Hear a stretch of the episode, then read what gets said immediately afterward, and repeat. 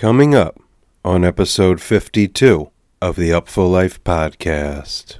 But it was like someone had taken my brain and put it on the internet. I always thought of rap as kind of this ever expanding web of, or rap lyrics in particular, and music because of sampling, like this ever expanding web of references and call outs. And, you know, so if I would hear someone say something and it'd be a reference to an earlier song, it, I would almost visualize it as something resembling a hyperlink anyway. And so to actually see that on the internet was stunning. And I quickly got far too deeply involved in that website initially as a hobby. You know, it's not like if someone had said, Do you want to work there? It would have been like asking, Do you want to win the lottery? Like, do I want to have my job be the thing I spend all my spare time doing? Sure. Yeah, it sounds great. I, I'd also, you know, love to come across a big bag of money on the ground but you know it didn't seem possible. But you know eventually you know some vc money came in. It became a part-time and then a full-time job. And by the time that ended i was sort of deeply enough ensconced in that world that i you know was like well okay i'm i'm doing this now and ended up you know freelancing for a few years writing for forbes doing some other stuff and then ending up at complex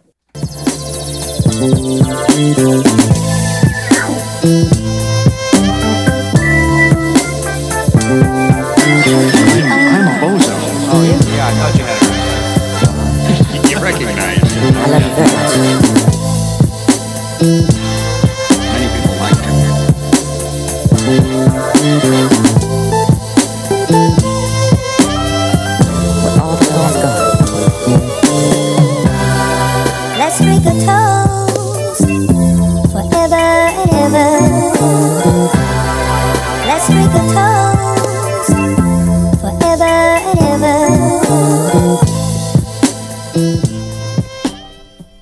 Yes, indeedy. Welcome to the Upful Life podcast. I'm your host, B. Getz, and this is episode number 52, coming at you live and direct from the Vibe Junkie studio in Oakland, California. December 2021, finishing strong. Love y'all. So grateful you are tuning in.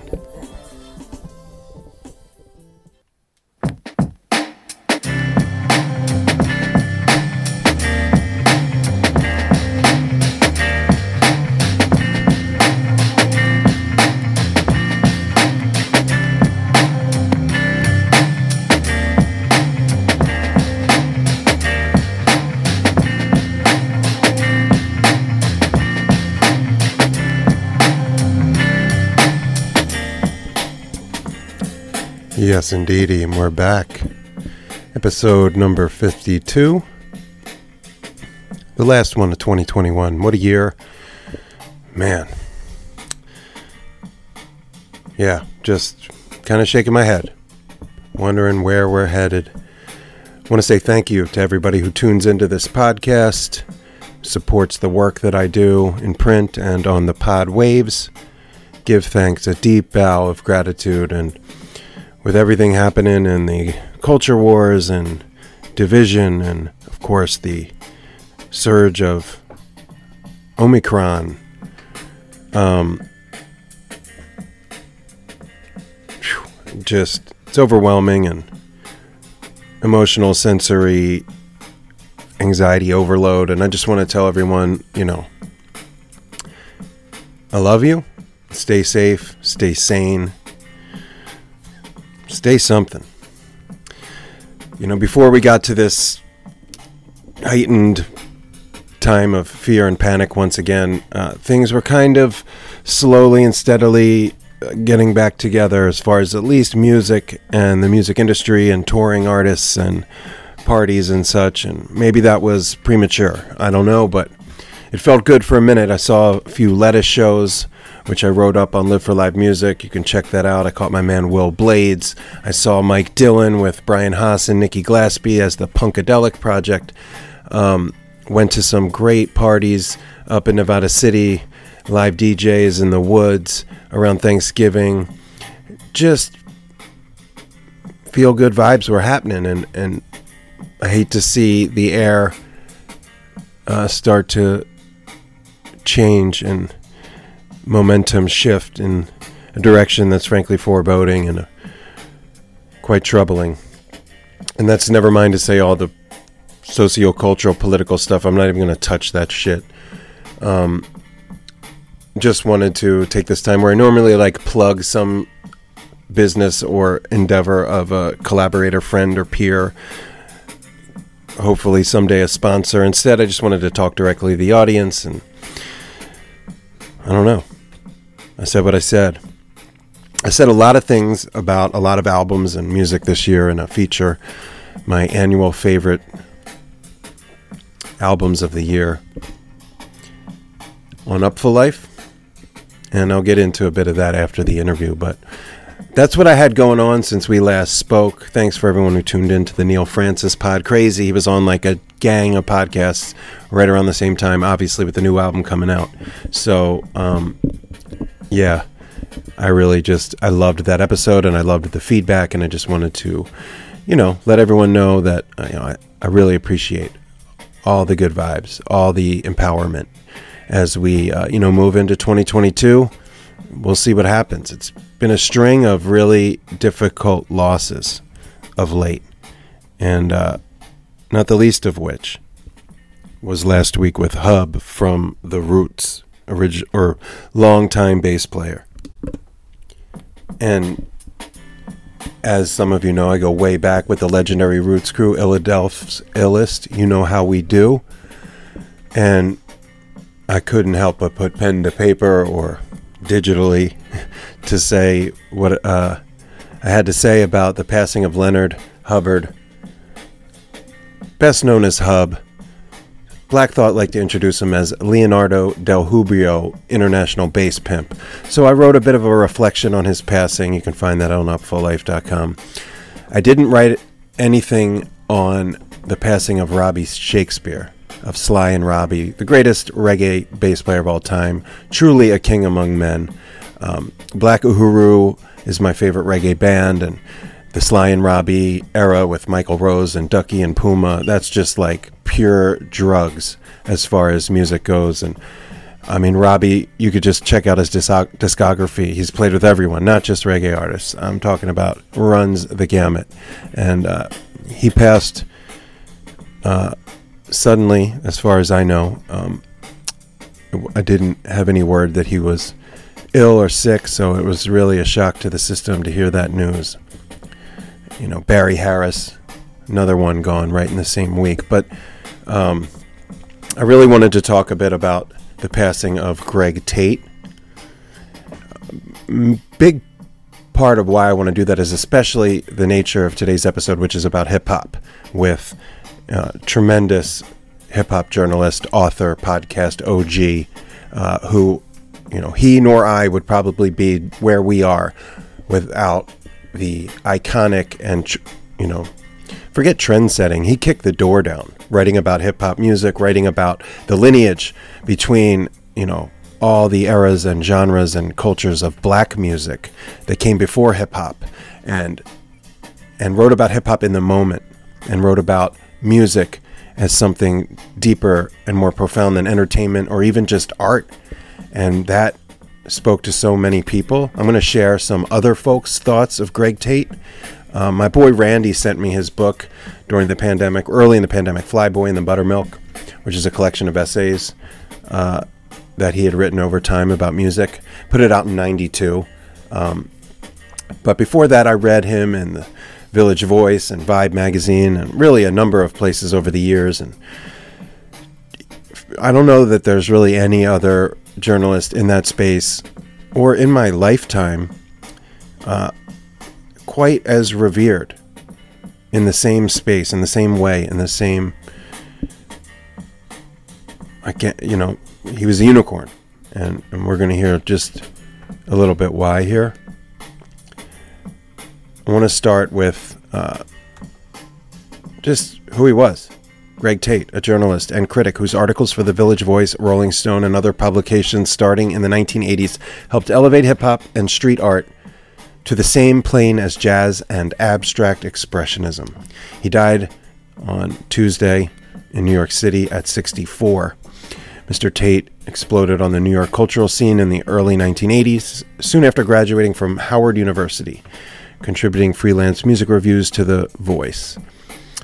And then he joined the weekly newspaper staff in 1987, and he almost immediately became its preeminent writer on black music, art, and by extension, one of the city's leading cultural critics. New York at the time was an ebullient chaos of cultures, its downtown scene populated by street artists, struggling writers, disco DJs, punk rockers, living in cheap apartments, and crowding clubs like Paradise Garage and CBGB.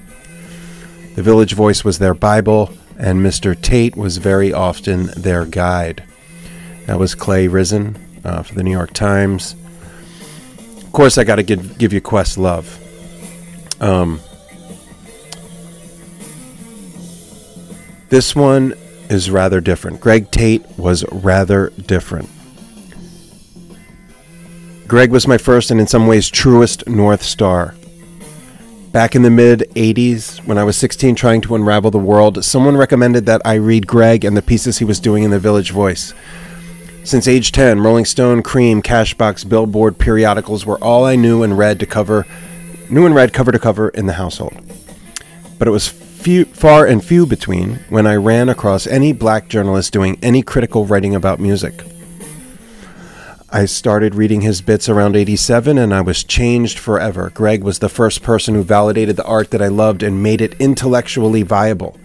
I never heard anyone speak of hip hop in those terms before. I had never heard of Afrofuturism. I had never encountered a writer who made the case that Public Enemy was just as important as the Beatles and who made it with such intelligence. This was during a time when my dad and I were really at odds about culture for the first time. My dad was a person who made binge record shopping, something I do to this day, an event. Music was our thing. Now we are at odds. My dad was turning into a grumpy cynic, and I didn't like it. So there was a 10 year gap in which I had no one to bounce ideas off of like I did with my dad in the 70s. Enter Greg. To see a black person write so eloquently about this music, hip hop, but not just hip hop. It gave me confidence and clarity. It saved me. He made the music high art with pieces that were high art by themselves. I didn't even know that he was a musician yet, but I knew that his best instrument was his pen. That's part one. This thing is four parts long, but that gives you a little bit of, of Questlove's eulogy. And I'm going to do one more. My man Jay Smooth, who I hope to have on this podcast, who was a guest on the Cipher Show, which is the podcast we're about to talk about on this episode. And he's the man from Ill Doctrine Radio, just a, a legend from hip hop journalism. Uh, much like my guest today, and in the shadow and lineage and the space that uh, Greg Tate created. Greg Tate basically he, he didn't just walk so we could run. He trudged back and forth to school uphill both ways in a snowstorm with Sun Ra and his headphones on a 10 strip. That's me, by the way, not Jay Smooth. But that's the role he played for people like Jay Smooth or a Questlove or a Shawn Setaro or myself. Jay Smooth says, How do we begin to find the words? How does one even type out or speak the phrase, finding the words for Greg Tate? It doesn't even sound right. Because who is Greg Tate, if not the one, the one, who always has the words for us? Who sees the vision, makes the connections, reveals the lineage, invokes the spirits within, and honors how they always speak through us. In those days when almost no one thought we were worth looking at or seriously thinking about at all, he saw us, loved us, and spoke that love with so much poetry and clarity it became an architecture, a foundation we all get to build upon.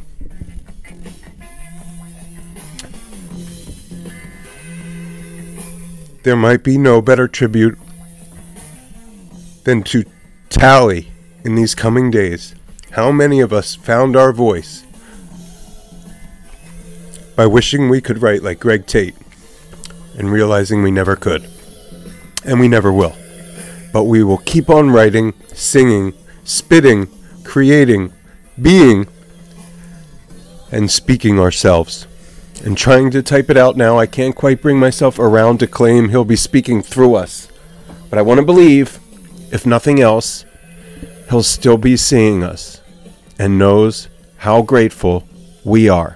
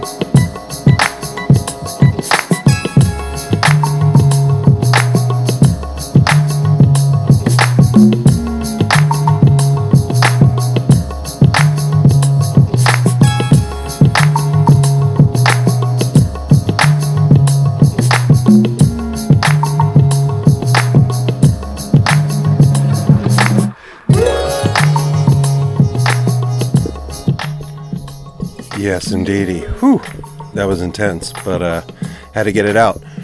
Wanted to take a few minutes. Thank everyone that's uh, left reviews on iTunes, Apple Podcasts. Really appreciate that. You can rate and or review the pod if you have the time and or so inclined on Apple Podcasts or really any podcast platform of choice. But the Apple Podcast reviews go a long way to steering those algorithms in this direction, bringing new listeners, and we give thanks for everybody that rates and reviews and tunes into this pod. Thank you so much. Also, want to let you know you can reach me directly. Send me an email, b.getz at upfullife.com, b.getz at upfullife.com. Anything you want to share, any reflections, any suggestions, interpretations, constructive criticisms, you name it. Love to hear from the listeners. b.getz at upfullife.com. Of course, you can follow us on Instagram at upful underscore life, Facebook backslash upful life, and of course, if you'd like to support the work that I do, please check me out, patreon.com backslash upful life. This is Lahore State of Mind by uh, Jaubi, Pakistani ensemble, but remixed by Al Dobson Jr. in London. So you got DJ Premier's Nas joint going all the way out to Pakistan, getting flipped with some uh, instrumentation native to that country and tradition.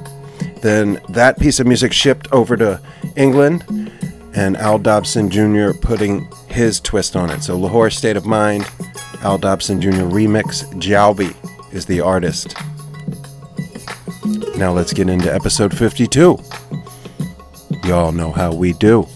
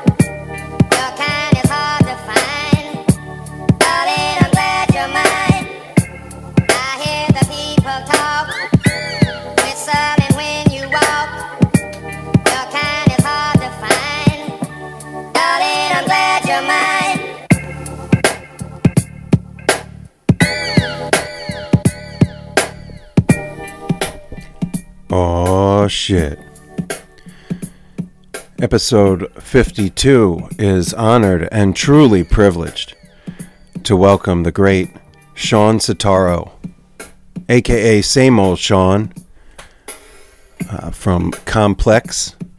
Also, he was the longtime host of the Cipher Show podcast, which really, maybe more than any other show, directly influenced and inspired the Upful Life podcast. He, Shawn is also the former editor in chief of Rap Genius, Yep, you heard that right. He's written about music and culture for Forms, Forbes, The Atlantic, Vibe, The Source, GQ, Esquire, The Sondheim Review, and more. He's also the writer and reporter behind Infamous, the Tekashi 69 story, which was a complex Spotify podcast about the controversial rapper, and most recently, the author of Complex Presents Dummy Boy, Tekashi 69 and the Nine Trey Gangsta Bloods. A brand new book that just dropped this week, December 21st. Got pushed back a couple times, so we actually recorded this interview in the fall. But uh, the book is out now. You can get it where books are sold. Um, we'll talk a little bit about well, he and I talk a whole lot about Tekashi 69, but I'm going to give you the rundown about that because I'm sure a wide uh, swath of listeners are probably not intimately familiar with the details. So I'm going to give you the cliff notes. But before we get to that, let's talk about Shawn Setaro.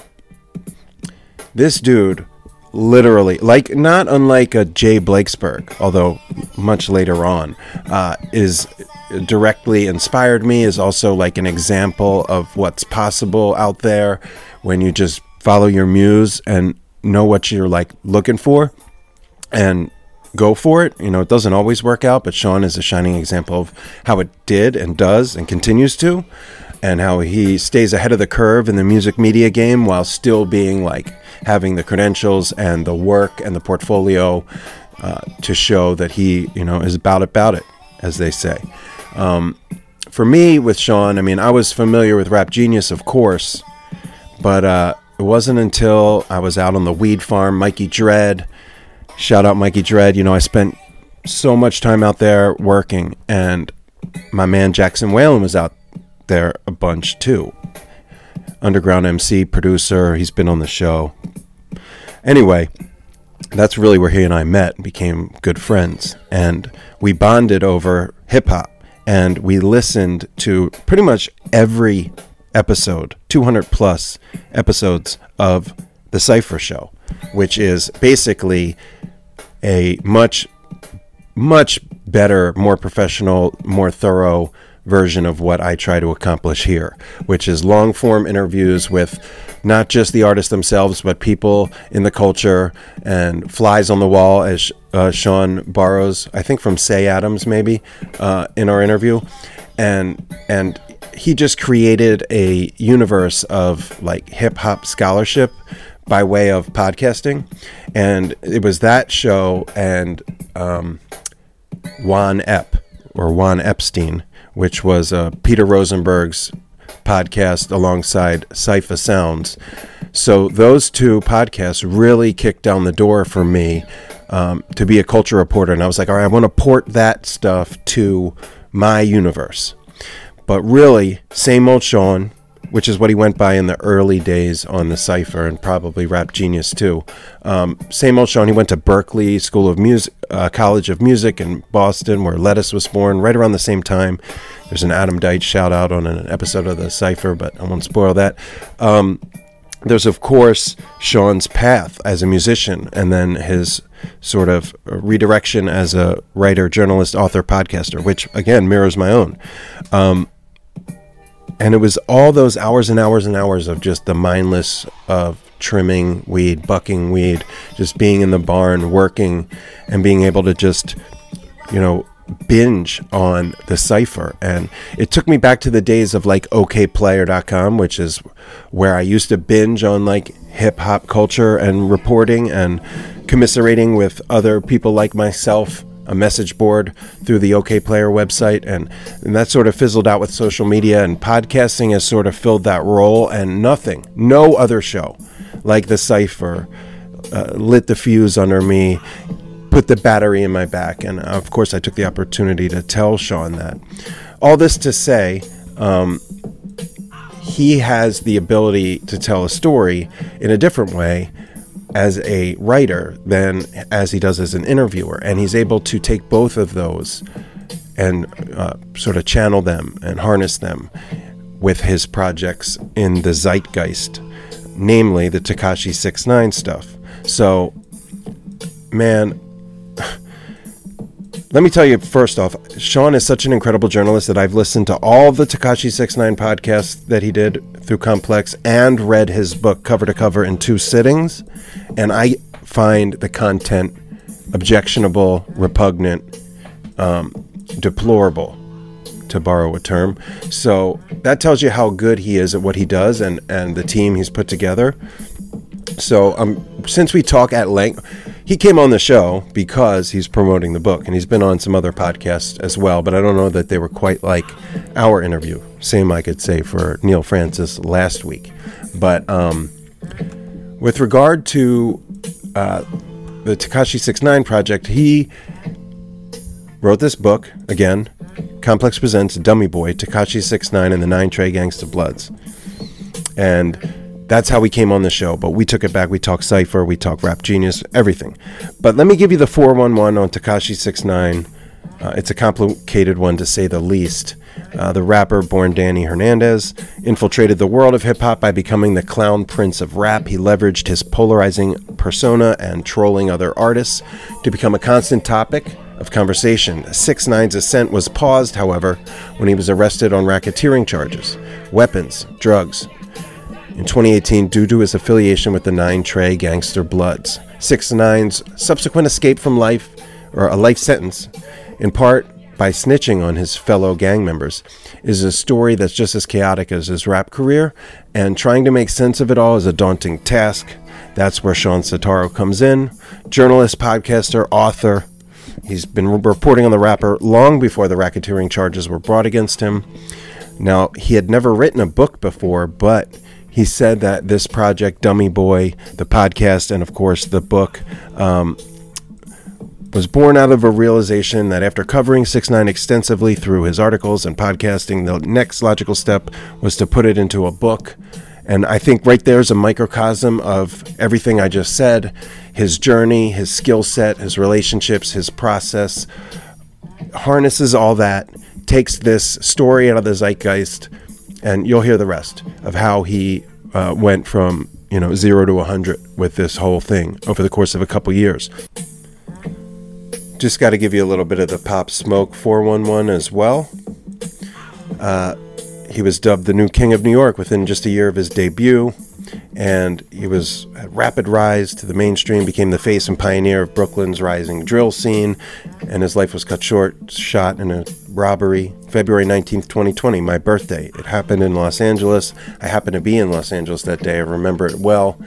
Uh, anyway, new Spotify podcast called Complex Subject Pop Smoke, and it's a posthumous, in-depth look and a tribute to the, to the rapper. And it's a six-episode series that unpacks his life and death, as told by the people closest to him, his whirlwind final months, and a legacy he leaves behind. So we talk a bit about that, Shawn and I do, as that was in the process of coming out week by week when we chatted. Um, it also sent me down the rabbit hole of, of learning about drill music culture, which I, much to the chagrin of my fiance, uh, I spend quite a bit of time uh, watching Trap Lore Ross on YouTube. But that's a story for another time. Just fascinating, in depth documentaries about drill music culture and the violence associated with it, and also the musical evolution. And man, it's head scratching stuff. But nonetheless, uh, whole lot to unpack with my guy, Shawn Setaro, same old Shawn. In, inspired me as much as anyone to have this show, and you're about to hear just how and why. Uh, again, check him out, uh, Shawn Setaro from Complex. The book is called Dummy Boy The Story of Tekashi 69 and the Nine Trey Gangsta Bloods. Y'all gonna learn today. Yes, indeedy. Upful Life Podcast, episode 52. Here comes Same Old Shawn.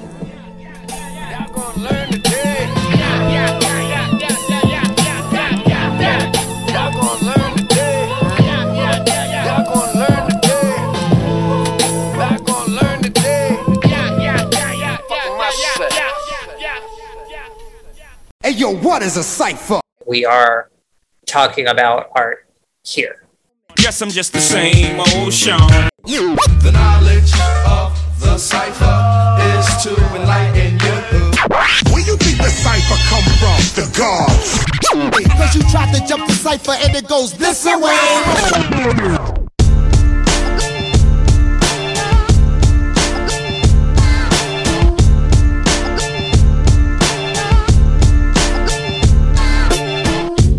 Welcome to The Cipher. I'm your host, Shawn Setaro. Right on. Well, this is a long time in the making, and it is an, a, a real honor and privilege and pleasure to speak with uh, a journalist and a podcaster and a presence in the not just hip hop community, but but popular music community and culture at large. Somebody admire, respect, and listen and read regularly, and that is the one and only same old Shawn, Mr. Shawn Setaro. Welcome to the Upful Life podcast.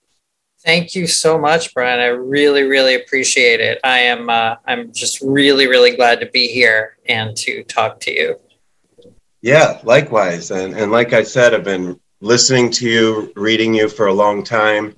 Um, as somebody who exists in you know music, print media, and a fledgling podcaster, uh, you really are a trailblazer for so many of us. Um, I can't stress enough how much your work has influenced me and my peers, um, shown us new avenues, new ways to tell stories, to report, to embed and immerse ourselves in the culture.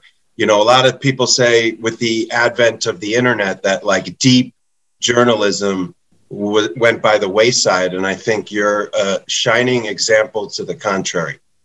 Thank you, Brian. Really, that that means a ton to hear. I, I really appreciate it. You know, I've always just tried to do what I was curious about, what I was interested in, and it's it's been fantastic to see that it has found and, and continues to find an audience. You know, we'll we'll get into this later, but obviously what this book is about, what I spent the past few years doing is very different than the cipher, right? It's very my work at at Complex and my work, especially in podcasting, is different, but I obviously see through lines because I'm the same person doing it. And it's been good to see people who, you know, know me from that show follow, you know, trust me enough to take the leap into this other stuff as well. And, you know, you're obviously an example of that. And, and I've, I've just been so grateful to see it.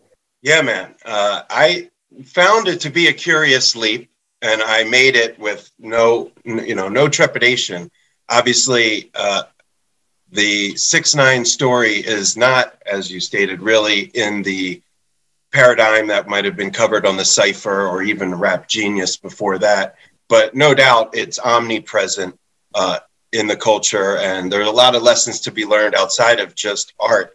Um, so I do want to talk about your whole journey and your whole path that led you up to the six nine project. But let's start now, and then we'll jump in the Wayback Machine.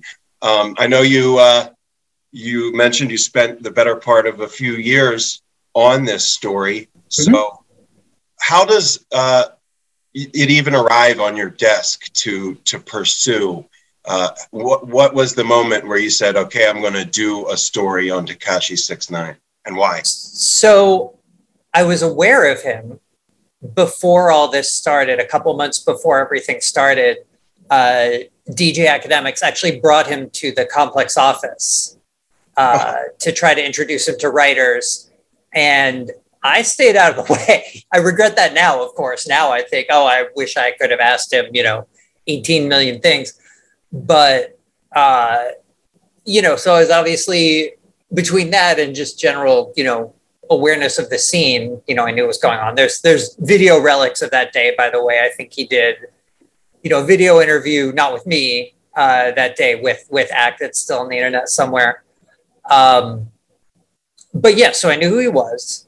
And if you think back to the summer of 2018, right, there were a lot of the whole sort of SoundCloud rap scene was in full swing, right? Mm-hmm. And people at traditional media, legacy media, whatever you want to call it, were, at least at Complex, were debating how to cover it. There didn't seem to be a clear path because a lot of these artists simply didn't care about press in the way that, you know, older artists had. Uh, they could just go on social media, speak directly to their fans.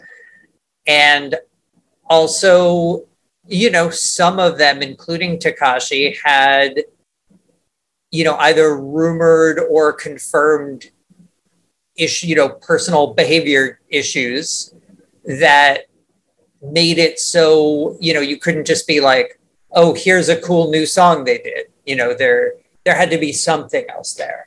Right. And we were trying to thread that needle.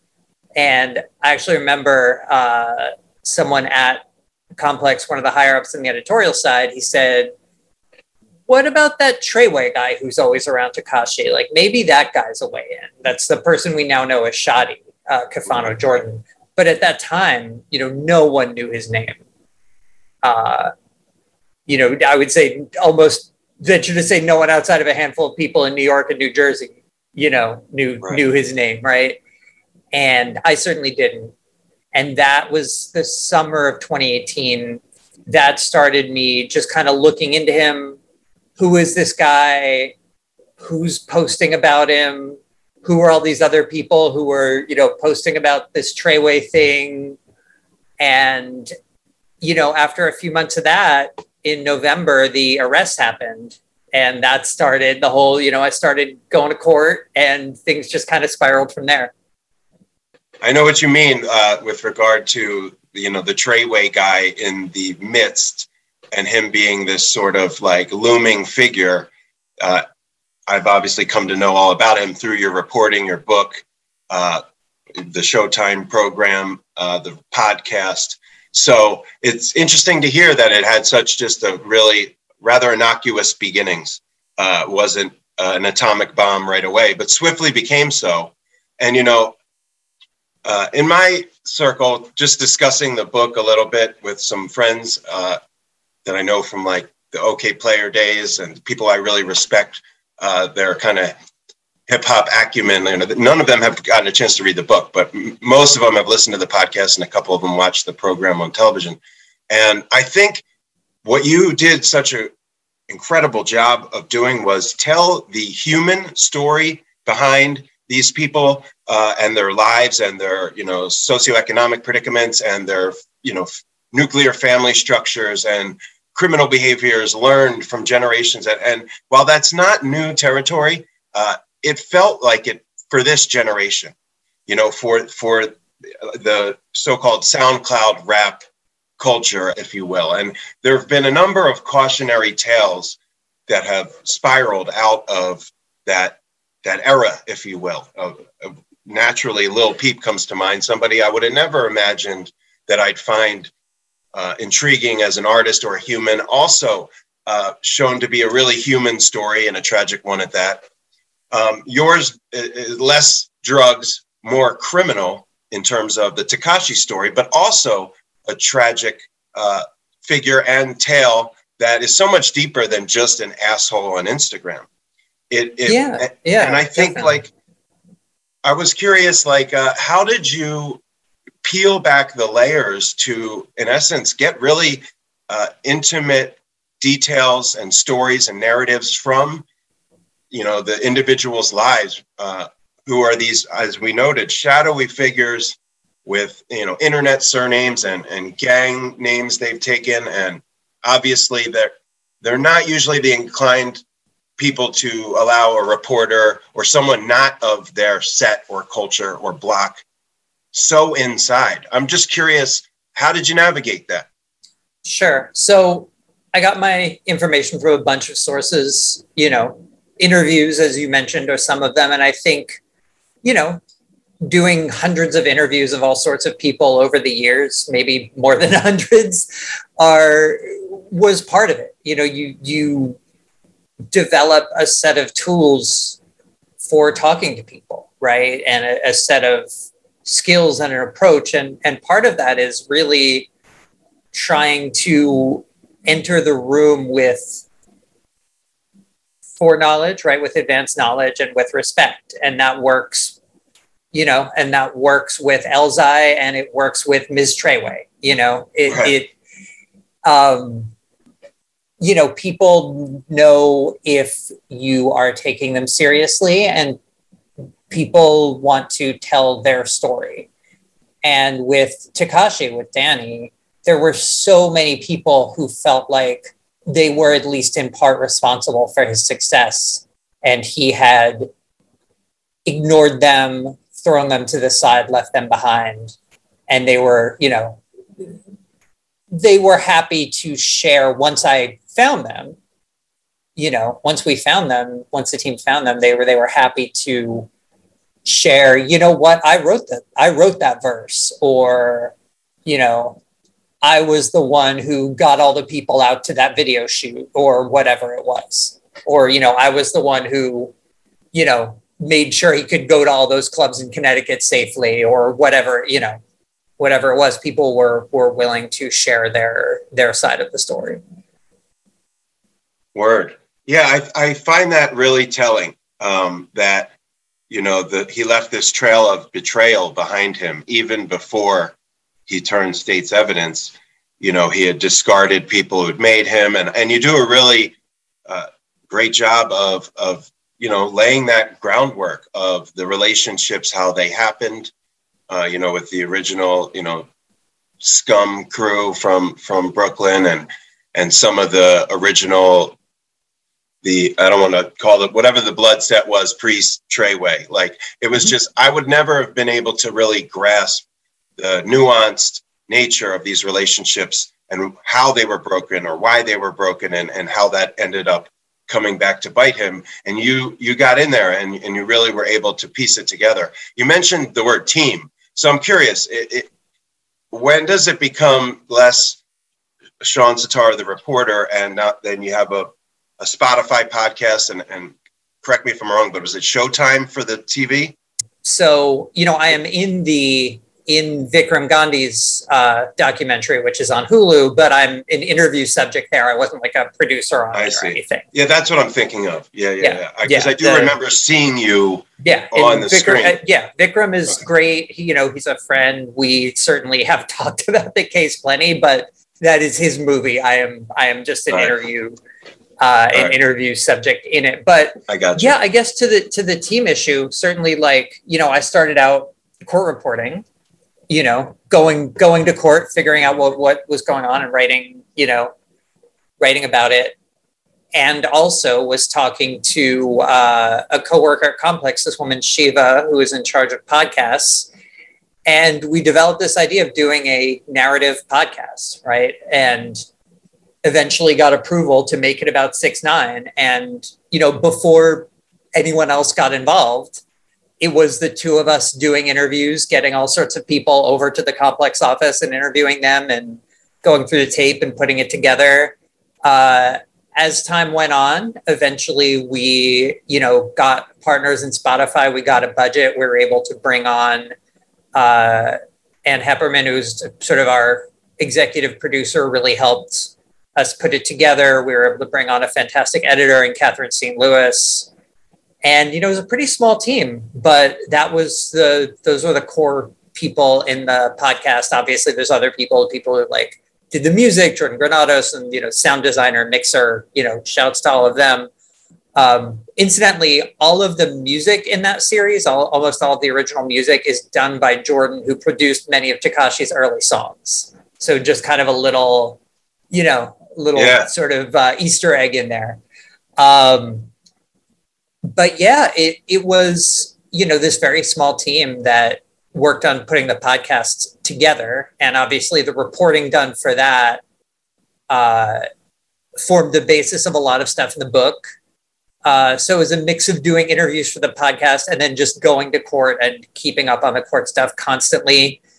Uh, and I will say that, you know, for me, going to every single court hearing was tremendously helpful. Even the ones Tekashi wasn't at, even the ones that really had almost nothing to do with him, even the ones that were just like, okay, we're only here to set a date for the next thing. Um, going to as many of those as I could get advance notice of was extremely helpful and, you know, really helped shape the whole experience. I bet. I bet. Actually, found that unique because uh, I went to a murder trial that I covered for a college thing. Uh, there was a murder in my hometown many, many years ago, and I'll spare you the details. But basically, I went to court. It was a hung jury, so two murder trials, and Mm. I understand the nature of the just the little contextual things that happen. Maybe if somebody doesn't take a stand, but there's a ruling made, or all kinds of stuff that happens just by being present, and and that really brings me to something I wanted to discuss, and we can even fold in uh, the Pop Smoke podcast that you recently uh, wrote. Mhm. Uh, where the the cipher, which you know, when we get into that um, too, but the cipher for me, just the definitive interview styled uh, rap nerd minutia, really, really deep, thirty thousand leagues, you know, culture, and, and it's not, you know, my own pod is not too different from that in terms of structurally, and and I draw a lot of inspiration from that, but the the true crime uh, episodic narrative podcast is a different lane. And, and the true crime it's very popular. It can be kind of like sensationalist but at the same time it it's like you know you binge them and you can't wait to get to the next episode. So you were able to to in essence you know commingle uh, what you established with the cipher with your hip hop credentials and your you know thumb on the pulse of the culture for decades uh, that port that over to like the true crime episodic narrative.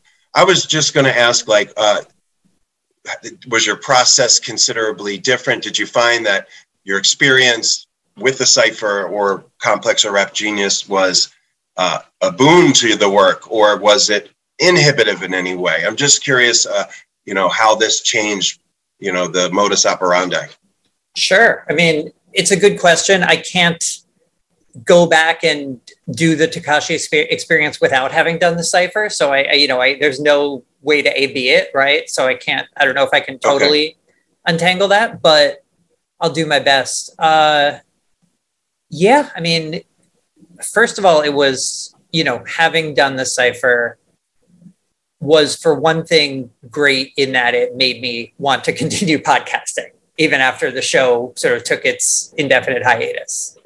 You know, I knew that world, that space, um, and I knew how to interview people. Now, you know, doing the kind of interviewing for a narrative show, sometimes it's different. And this was where I was glad to have, you know, other people from the more traditional audio world to help, you know, with that process. But basically, you know, the it was this basic inquisitiveness that just got transferred from, you know, how did you make that song? What did that lyric mean to what the hell happened in this crazy story? Because, you know, now once Tekashi has testified, once the book has been written, it's all pretty laid out. While I was working on this, we were uncovering it bit by bit you know, trying to figure out things that had happened just a few months prior. You know, uh, what went down, what were the real dynamics, what were the real relationships. Um, you know, figuring it out, you know, day by day. Uh, and so the, you know, so I think just keeping that same basic level of inquisitiveness of following, you know, what is interesting about this was, you know, was key. One big thing I had to learn, of course, was writing for the ear. You know, the cipher was, you know, Josh did a fantastic job editing and inserting stuff, and he cut out a thousand ums and uhs from me. But it was in a in a sort of uh, philosophical sense a lightly edited show in that what you heard was almost everything important in the conversation that we actually had. And the writing for the ear was limited to intros and outros right? Mhm. this is just a whole different animal. Not only am i writing for the ear but i'm writing for angie martinez you know the the voice of new york is going to say whatever the hell i put on the paper Baby boy, hot 97. Huh?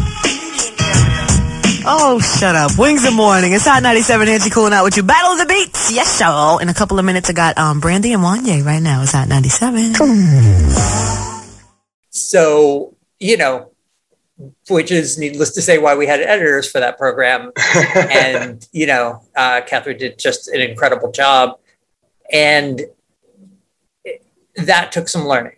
That took some, you know, that was a big process of just like going from writing long articles where you can have two or three clauses or speaking to someone extemporaneously going from that to writing narration for somebody you know and and you want to have it not only be understandable the first time someone hears it it has to sound authentic to someone who's not me and who has a decades long you know persona in public right Right. um, and so Angie was great at that. She would always stop us and say, I would never say that. That doesn't sound like me. And, you know, in the middle of recording, sometimes we would work on rephrasing stuff. Um, so, you know, she was just a, a great partner in that sense. That's cool because she really wanted to be authentic from her voice and, and sound as if she would have said it otherwise. Yeah. I mean, look, people, you know, I am under no illusion that people pay attention to credits. You know, I would say, I would imagine for 90% of the people who listen to it, to the extent they thought about it at all, they would think, oh, that's, you know, just something Angie's saying, Right. you know, or that's something Angie's thinking. And so we want to make it clear that, like, you know, it has to be something that she's com- you know she's comfortable talking about coming out of her mouth. This was also you know an issue in the in the pop smoke show as well. Punch was always our final ro punch was always our final backstop right? Is this you know authentic to you? You know would you say this? How would you say this? And you know a lot of some some of the stuff was you know essentially him riffing that we and a lot of ideas in the narration were taken from conversations with him Word. Yeah, it's interesting uh, those the parallels there because you know you have like you said the voice of New York City, uh, Angie Martinez, really uh, narrating what is in essence the story of New York City of the this time uh, in hip hop culture, and then you know with Punch and and Pop Smoke, and I have to say I'm not that familiar with Pop Smoke until you know I knew a little bit, and then I listened to the pod and, and listened to a bunch more. But I remember Punch, of course. So to have an old timer or you know a few gen- another generation back from Canarsie supervise and narrate and and tell an authentic story about a cat from his neighborhood, um, I thought that that was again super authentic and and a, a testament to the power of the narrative is coming from those voices and what they represent in the culture real quick uh, before we turn the page on uh, dummy boy what is the date of release Sure. So, Dummy Boy, uh, Tekashi Six Nine, and the Nine Trey Gangsta Bloods, published by Kingston Imperial. Uh, it will be out. I just found out today in late November. The uh, original street date was October twelfth, but you know, COVID is wreaking havoc with supply lines all over the world. Find it on wherever you buy books. You know that that big place or the other places. Um, you can you can pre-order it uh, anywhere you you find books and uh, the audiobook audiobook as well narrated by the fantastic dion graham uh, that will be available for pre-order very soon Ah, that's good to know, and we'll put a, a link in the show notes for sure. Um, and the official name of the Spotify podcast on Tekashi. Sure. Uh, infamous the tekashi 69 story. And yeah that you can find that you know on spotify. So search for that. You'll see uh you know tekashi's photo. That's as the key art. So I'm sure there's a lot of people who've snitched over the years in hip hop, but very rarely has it ever appeared on such a scale. Tekashi 69 came out of nowhere to become 2018's biggest new rapper. One day, he's Danny Hernandez, a young kid making deli sandwiches in Bushwick. The next, everyone knew his trademark tattoos and rainbow hair. He had 15 million followers on Instagram. He collaborated with superstars like Nicki Minaj, Kanye West, 50 Cent, and Young Thug. And then, only one year later, he became something else hip hop's most infamous cooperating witness. Mr. Hernandez, do you recognize anyone in the courtroom who was a member of Nine Trey when you were a member? Yes, yes, yes, yes, yes, yes. I'm Angie Martinez. And this is Infamous, the Tekashi 69 story. Um, but yeah, you can definitely, you know, again, narrated by Angie Martinez, uh, Complex and Spotify production. You can find that on Spotify. Right on. And speaking of, uh, touch on Pop Smoke for a second. I'm curious uh, the genesis of that story for you. I know obviously his tragic killing uh, had it definitely in the zeitgeist, um, but sadly, that's not a, a, tale unique to him. What about uh, Pop Smoke as his his story or his music or his, whatever? What called to you to say, uh, "I want to tell this one next"? Sure. It was it was a number of things. I think the impact he had on New York City in just such a short time. Uh, you know, if you were to call back to the summer of 2019, um, you could not go anywhere without hearing a song of his. I mean, Baby, welcome to the party. Huh? I hit the boy up and then I go skating around. Rari. Baby, welcome to the party. Bitch, I'm a thot. Get me lit. Get me lit. Gun on my head. Gun on my head. One in the head. One in the head. Send in the clip. Send in the clip. Baby. Baby, baby, baby. Baby, don't trip. Baby, don't trip. Just lower your tone. Lower your tone. Cause you could get hit. Don't let that henny in my system. Nah. I get your body. Next day I forget it. Next day I forget it. Nigga, try just go to body. Oh, nigga try just call the body. And this one again, unfortunately, sadly, that was also true for the summer of 2020 for somewhat different reasons because he had, mm-hmm. you know, he died by that time. But you know, it in such he released his first song at like the tail end of 2018, and six months later, you know, he's ubiquitous in New York City. Like that, the and his rise coincided with really the national rise of this whole entire sound, this Brooklyn drill sound, right? And so there was that. There were obviously the the tragic circumstances of his death. Um, I had worked. I had actually been at his court hearing. Uh, unfortunately, the sole court court hearing in a case, uh, public hearing in a case where he was arrested on federal charges for this uh, alleged car theft. Uh, so that was the one time I saw him in person. Uh, although I didn't get to speak to him, he snuck out the back way that day. I recall uh, ducking me and a handful of other reporters. Um, there's actually a whole thing about that day in the in the podcast. Uh, Yeah. Whole you know whole episode, part of an episode about that day. So you know I was intimately familiar with the details of that case, and suspected from the beginning that the federal government didn't much care about a stolen car and was more interested in what they thought they knew about his gang ties. So that was hanging over it as well. Uh, it obviously is a story that resonates deeply with the complex audience. Uh, and yeah, so it just, when we wanted to put together a podcast, you know, our, uh, our music team had just done a story about Brooklyn Drill, a whole cover story. And it was like, well, can we take that idea that was so successful and kind of expand it? And, you know, doing the podcast was one, was also a way of kind of taking Complex's previous coverage of drill, of Brooklyn drill specifically, and kind of expanding it into a new medium. In just one year, Pop Smoke became the hottest rapper from New York.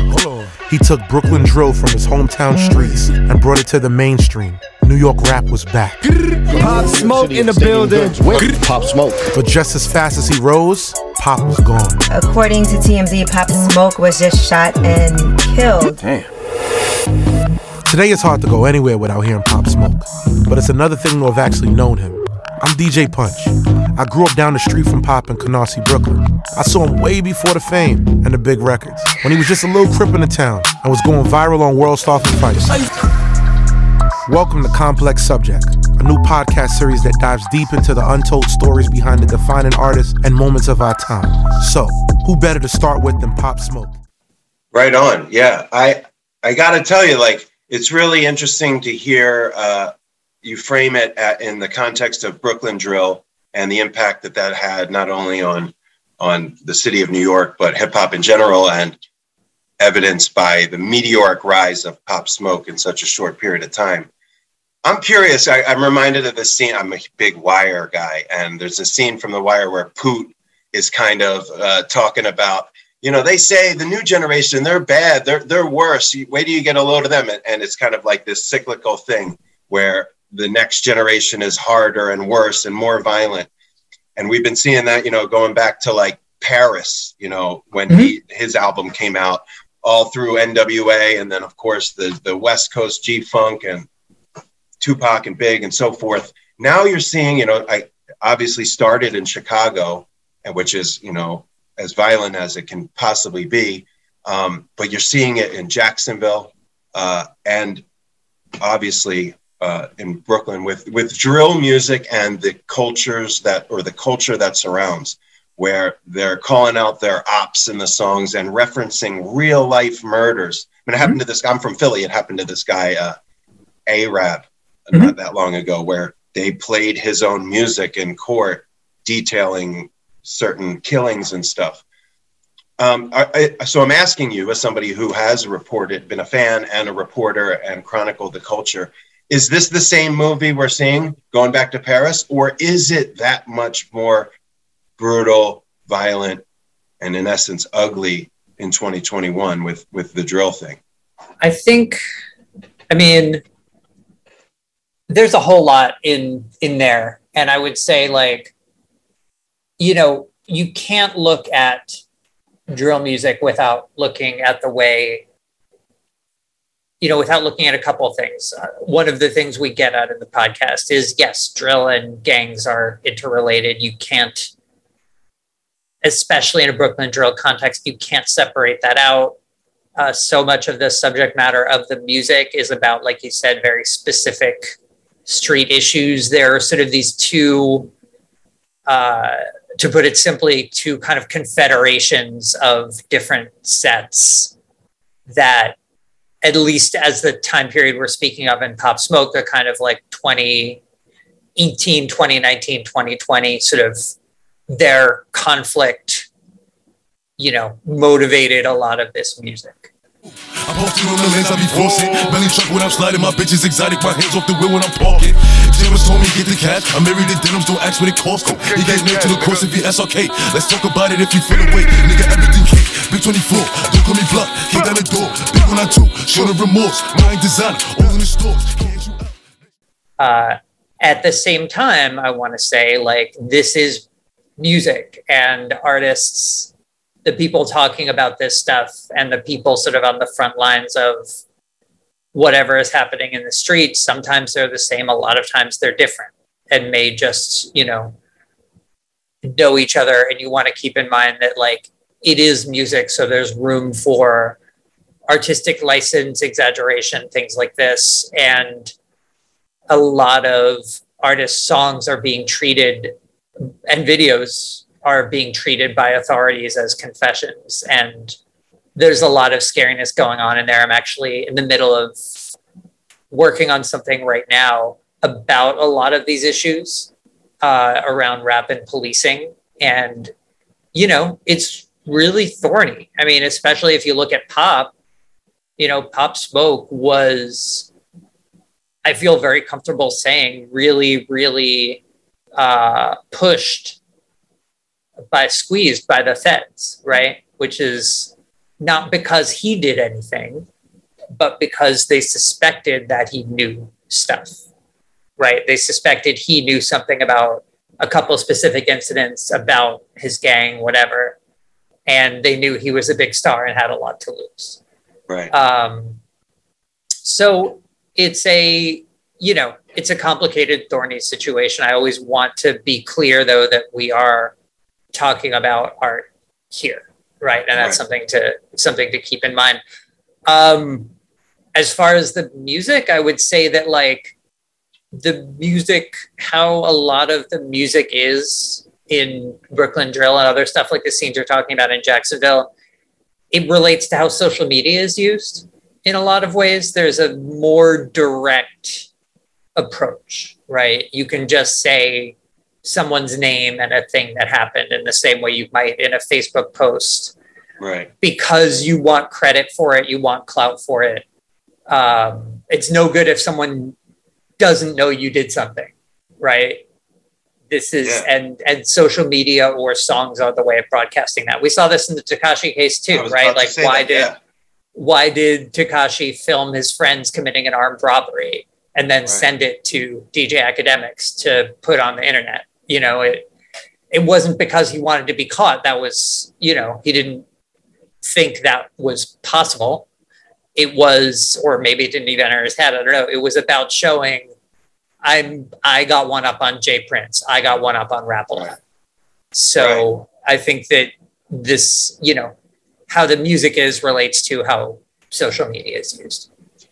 That is a, an excellent point, and I actually probably should have touched on that with Tekashi as well. The role of social media and and the sort of a disconnect where people just put their crimes on IG Live or in a song. And yeah, w- with regard to the art, um, I think a big difference for me is art, and I guess art is subjective, but for all the you know music that represented you know urban culture in the 80s and 90s, what Chuck D called the ghetto CNN.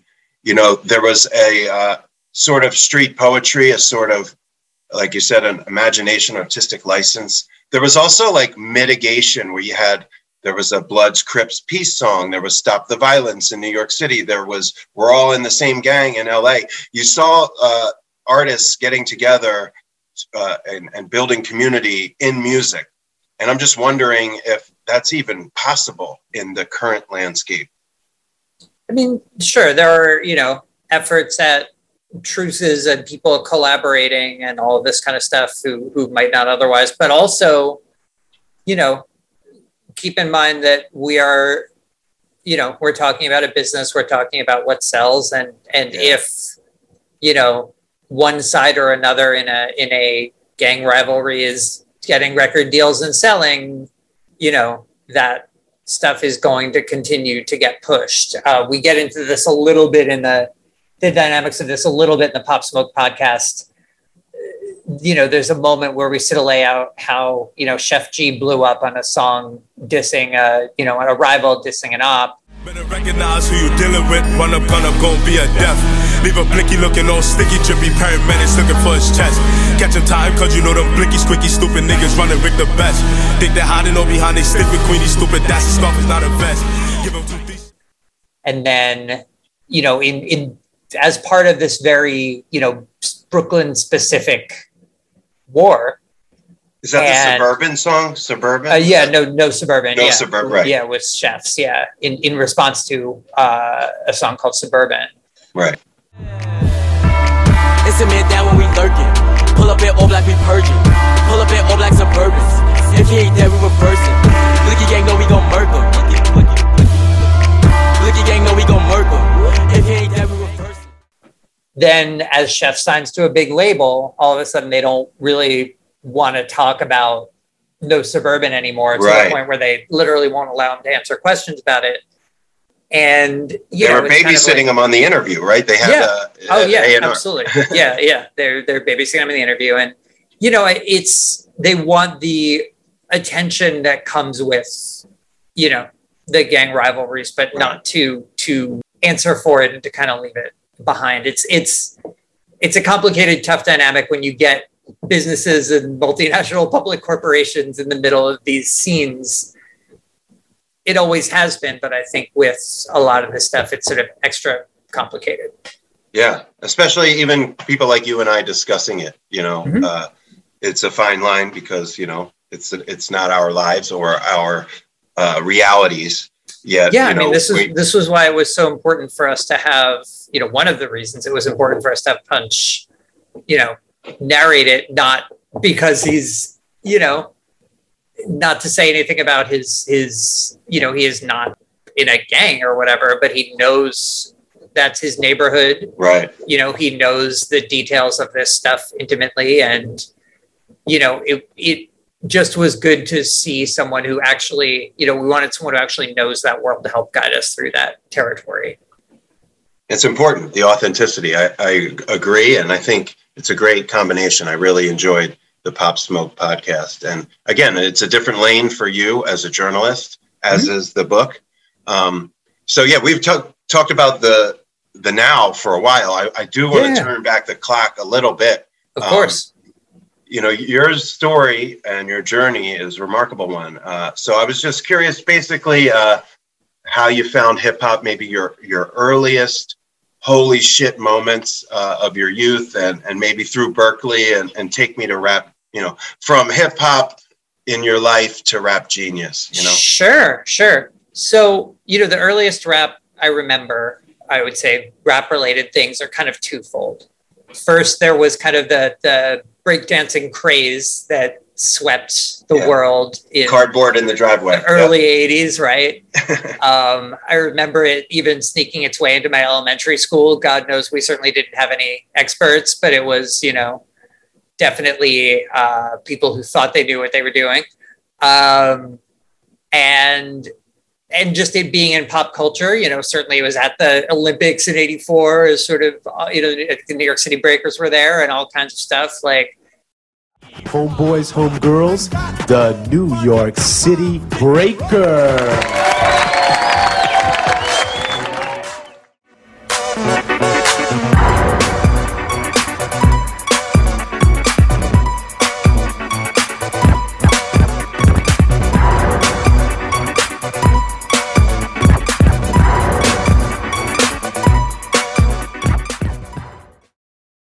so it's funny. Michael Holman has. I've ended up quoting this a lot lately. Michael Holman has had a great line in an interview that I did with him where he talked about uh, b-boying being the lost leaders of hip hop, right? In that they were that was sort of the first art form to really break, and never quite got the you know national money, whatever you know commercial potential, Right. lasting commercial potential, but was really sort of the first part of hip hop to gain ultra national attention uh, in in this kind of massive way. So you know there was that. Also, a lot of the early stuff that came out of the Def Jam Rush Management Access was perfect for a young kid. You know, Run DMC I think had you know had humor that definitely appealed to grade school kids. Sure. Uh, you know, if you think of like uh, you be illin or whatever, some of the jokes in there definitely appealed to me as a you know whatever fourth fifth grader whatever. Peter Piper. You know. Yeah, right. Obviously, nursery rhymes, right? Now Peter, Piper, pick peppers, but run rock, rhyme, Humpty, Dumpty, fell down. That's his art. Time, Jackie, nimble, what? Nimble, and he was quick, but jam, mass mud, faster jacks on Jay's dick. Now little Bo Peep Cole lost her sheep,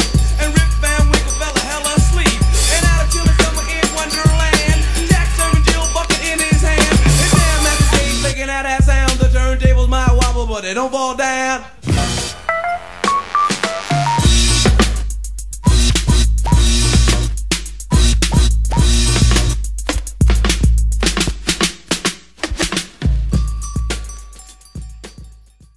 So a lot of that stuff, Run DMC, Fat Boys, sort of stuff that I, I don't know if they thought of it as being geared for kids, but certainly was perfect for kids. Uh, are some of my earliest memories. Uh, you know, and it's been funny over the years to meet people who helped Run DMC, help the Beastie Boys, you know, get out to the wider world, right? In a business Right. sense. Uh, Bill Adler's become a friend and mentor, and he, you know, was in charge of PR during that period for Def Jam. Uh, Run DMC was not Def Jam, but you know, same similar deal, Rush Management, whatever Right. And that has been just incredible for me to to meet people and be like wow you personally were in part responsible for this thing reaching me out where i was in, in suburban new jersey. So those are some early memories. You know not long after that got very deep into uh, you know i'd say like public enemy and wa those were early mind-blowing experiences for me Bass, how low can you go? Death row? What a brother no, Once again, back is the incredible rhyme animal, the uncannibal. Public enemy number one. Five freeze, and I got numb. Can I tell them that I really never had a gun? But it's the wax that the Terminator X spun. Now they got me in the cell cause my records they sell. Cause a brother like me said, well, Farrakhan's a prophet and I think you wanna listen to what he can say to you. What you to do is follow for now. How the people say? Make a miracle. Keep up the lyrical. Black is back all in. We're gonna win. Check it out.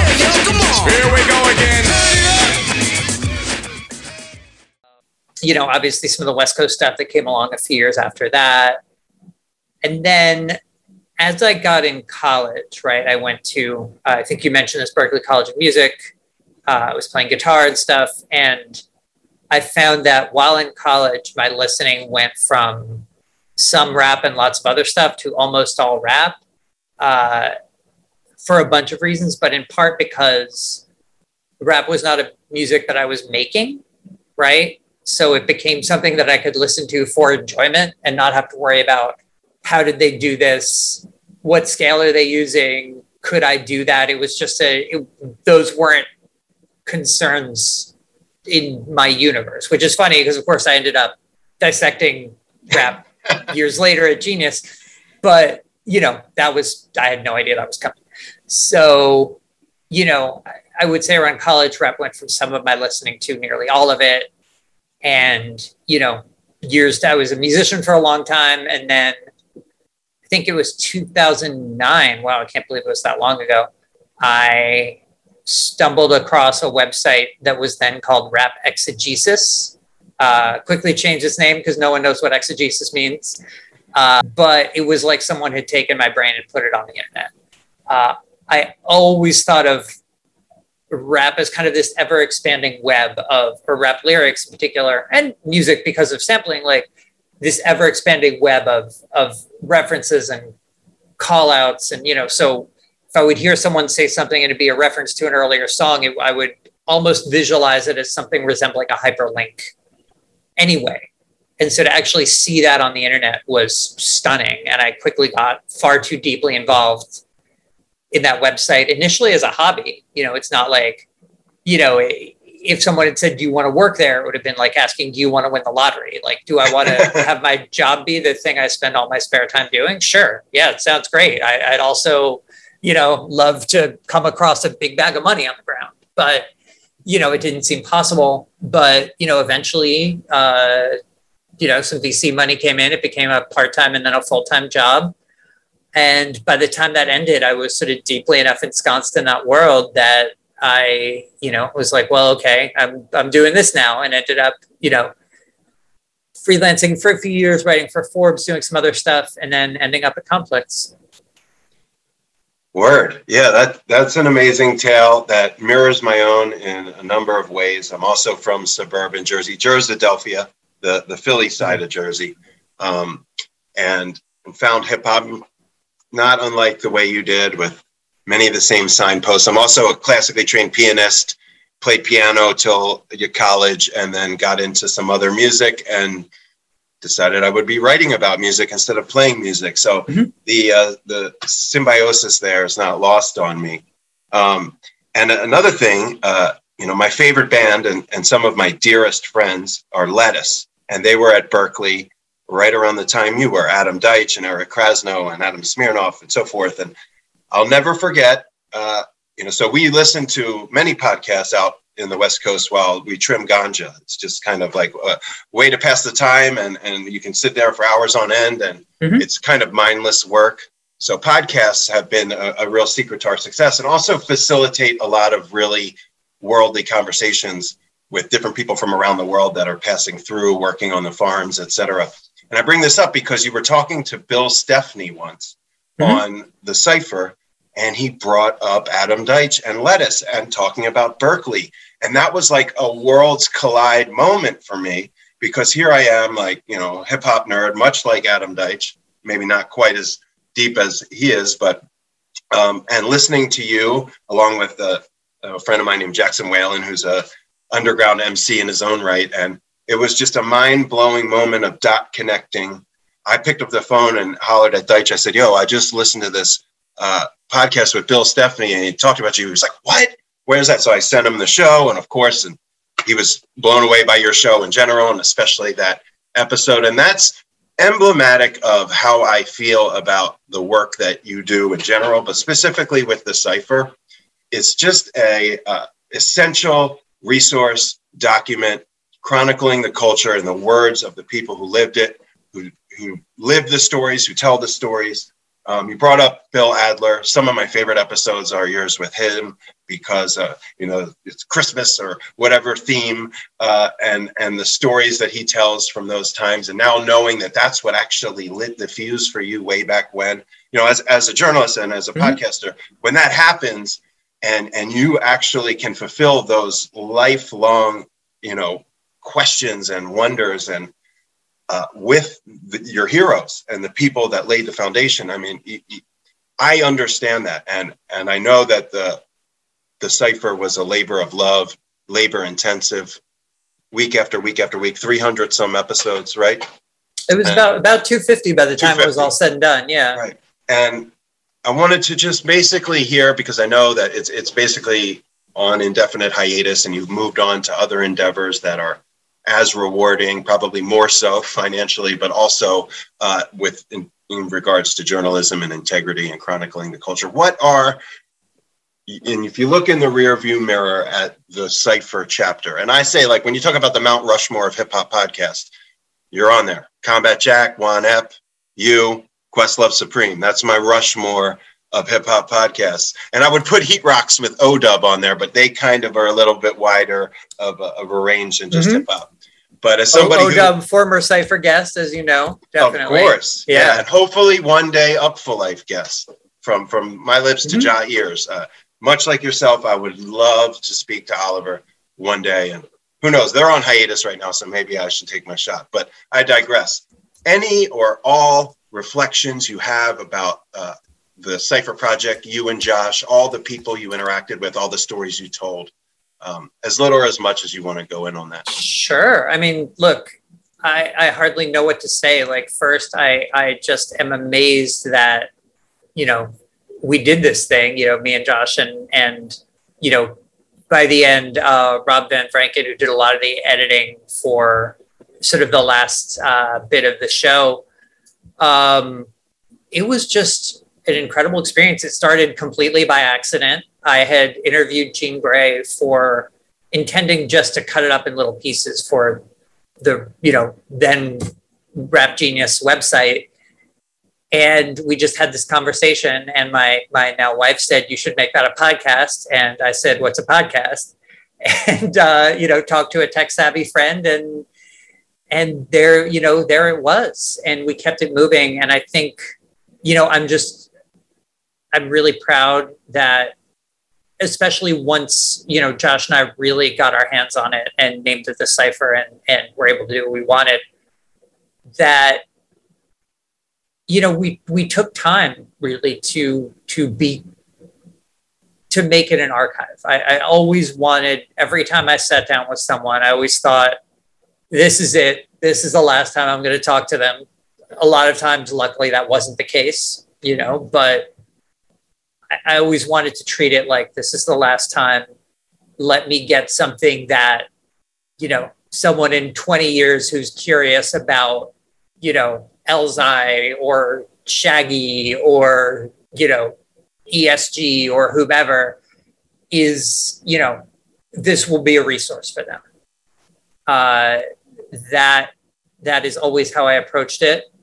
Uh, and i think you know we were successful with it. And it, it's been amazing to see in the few years since we stopped doing it a whole new wave of shows including yours of people who you know listen to the cipher and count it as an influence. Like that has just been wild to see and, and just makes me so happy you know that it's it's living on. Um yeah i mean look so many memories. I'm, I'm looking back over the episodes now and you know each you know because so many of them are recorded in josh's house there's just all these wild memories of Right. you know uh, Johnny Rotten or Kurtis Blow or whomever, you know, just showing up at his apartment and playing with his dog or whatever, you know, like I remember his uh, his little dog really loved Boldy James. There's some there's some fun photos of that.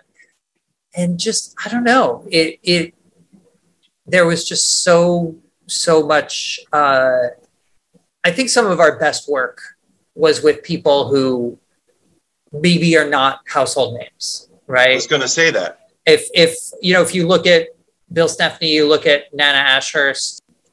uh, Yeah, if you yeah look at Mon- the Monica Lynch episode, like just people who who were in the industry and maybe you know were right there, right? Cey Adams actually taught me this. He said you know something to the effect of like because he was so close with the Beasties for so many years, he was like, "There's always someone else in the room."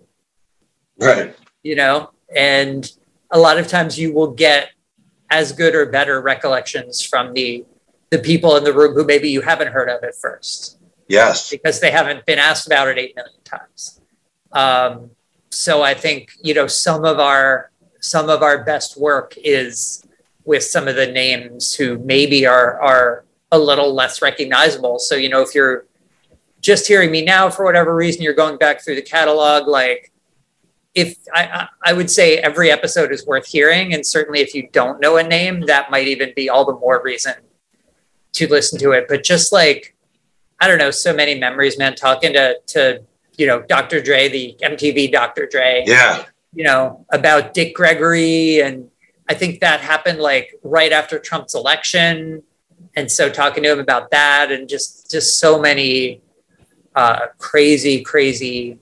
Uh, experiences and you know people we got to meet and crazy places we ended up at and you know unfortunately a not you know a not insignificant subset of people we had as, as guests have passed on right Indeed. Yeah. Sean Price, Tc Izlam, uh, obviously Fred the Godson, uh, Reggie, you know, Combat Jack. Uh, yeah. The tribute episode was incredible. The co- the combat tribute, amazing. Thank you. Thank you. That was a lot of, you know, that was a lot of Josh's work in terms of like reaching out to people who, you know, knew him, had worked with him. Get ready for combat. Get ready for combat.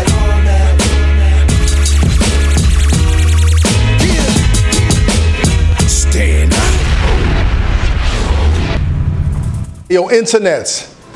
Tonight, I got an artist on this show that I'm very, very proud of, man. Coming from Brooklyn, my hometown, he's making incredible noise. 18 years old. Don't call him a rapper. Don't call him a rapper. He's a rap wonderkin, an integral part of the Pro Era Collective. Tonight, internets on the Combat Jack Show Complex TV, we bring to you Joey Badass. Dollar sign. Brooklyn. What up, though? Yo, what's up, Joey? What up, though, man? Yo, welcome to the Combat Jack Show, man. Thank you, man. Thank you for having me. Nah, man, I, I like the movement, man. Like, I just, you know, I, I'm so happy we did it. And, you know, looking back on it, I think we have a real archive of stuff that hopefully will be useful to people for years and years to come. Yeah, well, it, it certainly is. I can assure you that I've turned a number of my friends onto it, uh, and we've had really fascinating conversations about the conversations on your show. A really important point that you made was relative to the people behind the scenes, the other people in the room. And, you know, when you talk about podcasting, especially these type of podcasts that are real niche oriented and, you know, don't bring in tons of bucks, if any at all. Um, but you, the stories that are told and the people that pass on, um, I want you to know that those episodes resonate with me the most. The people behind the scenes, the A&Rs, the journalists, the authors, the weed carrier, blunt rollers, all of it. And I try to do that. Those like quote unquote thankless episodes or people that aren't household names, because I know by the example that you set that those stories are even more important sometimes to tell and have more color, more context, and frankly, more accuracy than uh, the bold font names. So if you ever wondered, like, did those land? I'm sure you didn't because people have probably told you this a million times. They didn't just land, they inspired a whole part of my journalism and reporting, which is the, the uh, as you so aptly put it, or Cey Adams put it, the other people in the room.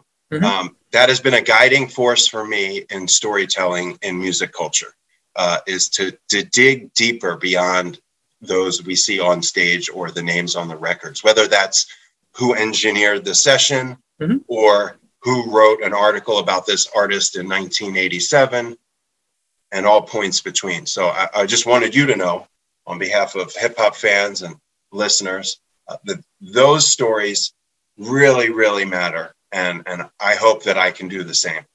Thank you so much, Brian. I, I, I just can't tell you how much I appreciate it. Like we, you know, again, Josh and I worked so hard for years on this thing, and you know, I, to know that it landed and the parts that we loved, you know, landed and inspired other people is just is so so meaningful. Um, yeah, that's that's really great. I guess you know the other the other main thing I would say about the cipher is just it was so great to have a chance to just like sit down with people and ask them whatever I wanted, right? Like Complex is a fantastic gig. I love it. You know, the the shows we make, I am very proud of. The articles I've written, I'm very proud of. There is something qualitatively different about having something where, you know, the sole end result is whatever I want it to be, and I can ask whatever I want and I can ask whatever I'm curious about. And it doesn't have to be, it doesn't have to overlap with, you know, what might this audience who also likes other stuff want to hear. You know, maybe that was to the show's detriment in some ways, but ultimately I think it it made it really singular. And it, it was just such a such a pleasure to do and be able to sit down with like all of those people and just you know follow my curiosity with uh, you know when I talk to them.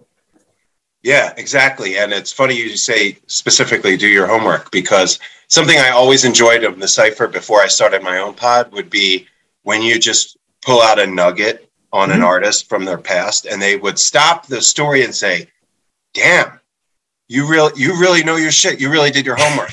So occasionally, I, I, I, love those moments too, which is why we left so many of them in. Right, exactly. I was going to say so. Occasionally, not quite as frequently. Occasionally, that happens in my own interviews, mm-hmm. and it's like the the Yeezy taught me. It was like Setaro taught me. You know, oh, like well, thank thank you thank you so much, Brian. That's that's that's just so awesome. It really got me uh, thinking about the shows here. It really was like, you know, it, it really was an experience to to do and I'm I'm so so grateful that they're there and that people are still listening to them. And I, I just you know hope they hope those episodes continue to get discovered. And you know Josh and I are both still in podcasting. So you know they're we're still around. We're still in New York. We're still friends. Anything is you know anything is possible down the line. Anything's possible. Anything's possible uh, you know, we we had there right after we put the show on hiatus, there were some talks about you know bringing it back that ended up not quite going anywhere, but it's still you know it could happen. Yeah. Certainly. Well, of course, we would love to see it and support it however we could financially, on social, whatever. That said, uh, the legacy is intact. If you never do another episode, uh, what you built speaks for itself. And I've been back numbers. I've listened to some episodes three and four times because there's always something that i missed or or something that now makes a little more sense to me than it did two years ago. And i think that that's the magic of the evergreen podcast the the sort of culture reporting of that nature is it's it's not uh, you know era specific or newsworthy or not. It, it's it's music culture storytelling and it's it's evergreen. And, and when you do it to the level that you have with Josh and with your partners at, at Complex, you know, that stuff is still as important and oftentimes more so in the rear view mirror. Um, but I wanted to finish. I know we're getting at an hour here. I'd be remiss if I didn't touch on Complex because mm-hmm. you have an you have an interesting uh, dichotomy and, and, really interesting if you think back to the old school uh, backpacker versus radio hip hop mm-hmm. uh, conundrum. Nobody has the bone, or few have the bona fides uh, in terms of uh, cred with underground hip hop and and that whole integrity side of the culture with what we've described all the stuff we've talked about you've done yet you work for the flagship hip hop site slash magazine slash culture brand that exists in a macro sense around not just hip hop but pop culture at large What is your role with Complex, and uh, how do you straddle those worlds? Okay, great. I mean, great question. My role currently, uh, and this changed within the past few months, is just writing and reporting podcasts. That's my my sole job there. For a long time, like you were sort of alluding to, you know, even while I was creating the the Tekashi podcast, I was also a staff writer. So also writing articles, features, profiles, whatever. Um, and before that, you know, as a news writer, writing, you know, whatever, you know, was popping on Twitter that day or whatever, trying to get it into 300 words. So, you know, really sort of went up the the ranks there, starting literally as the overnight news guy, you know, working 12 to 4 or whatever, and uh, and moving up up the ranks.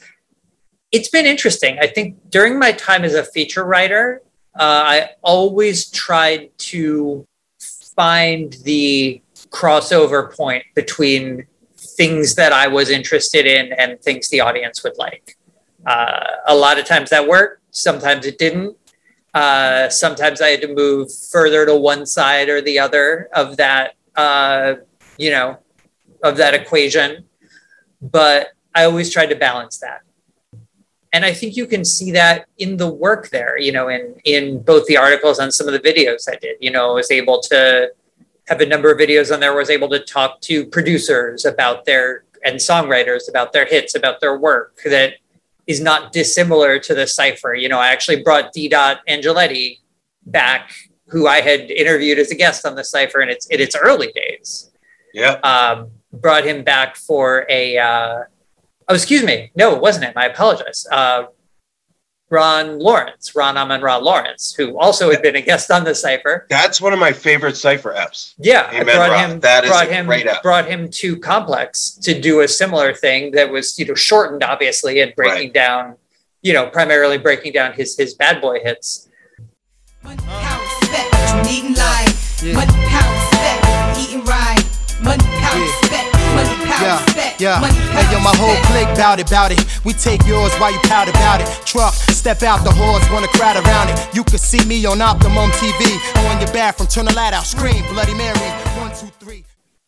you know it, so there's stuff in there that was there was not dissimilar or taking that general approach right i talked to uh, the songwriter Poo Bear who's best known for his work with justin bieber and while that's not necessarily something that you know i might have taken on the cipher i tried to i had talked to so many songwriters at that point uh, and i was actually interested in his process and his writing and tried to take that same sort of like questioning analytic approach and kind of throw it uh, in this context. So, yeah, so I would say like there's a lot of stuff I did there, both about music and otherwise, that, you know, I always tried to find the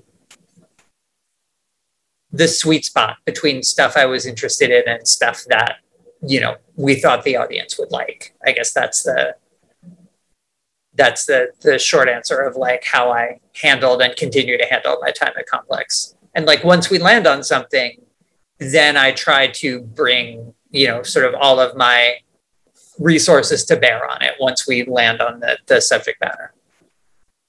Gotcha. Yeah, man, it's it's remarkable. All all of it, the whole umbrella. And I've always been curious as to you know the prism in which you see the work that you do at Complex.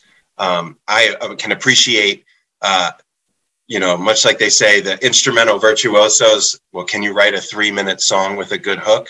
Well, like you can tell a story in six podcast episodes or do a 90-minute interview, but can you tell someone what happened in 300 words? It's a different thing uh, and and to be able to kind of you know shoehorn what you do into those different frameworks and without you know losing any of the authenticity or integrity or you know how informed it is. Again you know i don't want to gas you up any more than i already have but you inspire. And even just where you are right now as somebody i'm 43 so i imagine i'm a couple years younger than you but same kind of window of our lives. And uh, I've asked myself a number of times over the past two decades, like, can I do this? Can I, can I, you know, make it, take care of myself, make a living, make my way in this world uh, as a, as a journalist? And you know, sometimes it's yes, sometimes I get discouraged, sometimes I take on a second job, whatever. But when I see folks like you doing what you're doing, it, it's a battery in my back. So thank you. And thank you for telling your story and your journey. Um, I know it's going to resonate with a number of my listeners. And at the very least, uh, it was it's a pelt on the wall for me personally. So I give Thank thanks. you. Thank you, Brian. I'm, I'm thrilled to do it. And thank you so much for all the kind words. And, uh, you know, again, just a, a final plug for your audience Dummy Boy, uh, published by Kingston Imperial. Make sure to pre order it, or if by the time you're listening it's out, go buy it. Uh, it really is, you know, the culmination of years worth of work on this topic. Uh, yeah, and thank you, thank you so much for everything, man. I, I again, all of the all of the kind words about it, everything I've done, like you really get it, and I, I really appreciate it. As do we, and the feelings are mutual. And I'll plug your book too. The, it'll be in the show notes, the links. And I tore through it in two sittings. My flight from Oakland to Philly, and then three hours on the beach. Uh, Amazing. And and I don't care for Tekashi, and I find a lot of the content uh, repugnant, and Sure. I couldn't, I could not put it down. Thank you so much. Thank you Many blessings, and uh, we'll talk again, my friend. for sure. All right, take care. We rock the mic right when we're on the mic. We rock the mic right when we're on the mic. We rock the mic right when we're on the mic. We rock our shell. Proceed, and continue to rock the mic. Our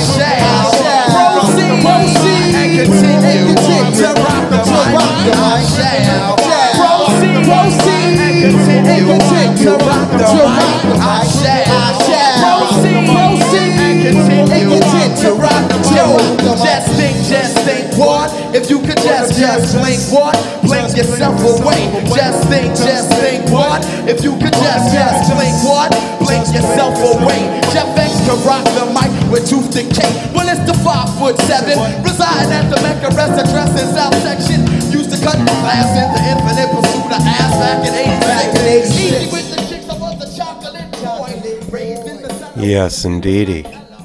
Want to say thank you and a deep bow of gratitude to same old Shawn, Shawn Setaro, for that uh, quite illuminating and inspiring and at times kind of horrifying conversation. Uh, certainly appreciate the depth with which he uh, discussed his book, which is called Complex Presents Dummy Boy, Tekashi 69 and the Nine Trey Gangsta Bloods, which is out now. And like I said, uh, to him and in the introduction, I found the uh, content objectionable and abhorrent, yet he really took us inside, told a human story, and I couldn't put the book down. I read it in two sittings, and it's not short. So check that out if you're curious. Also, check him out, his various podcasts. He's got the one about Tekashi called Infamous, as well as a complex subject about Pop Smoke. And uh, since we spoke, he came out with another one through Complex. I think it's also called Complex Subject, but it's about YNW Melly.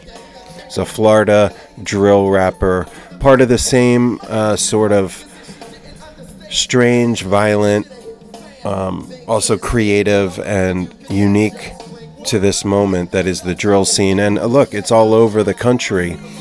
It originated in Chicago with, you know, Chief Keef, but really kind of metastasized into all these different urban centers uh, around the world. And there's a channel I mentioned earlier called Trap Lore Ross.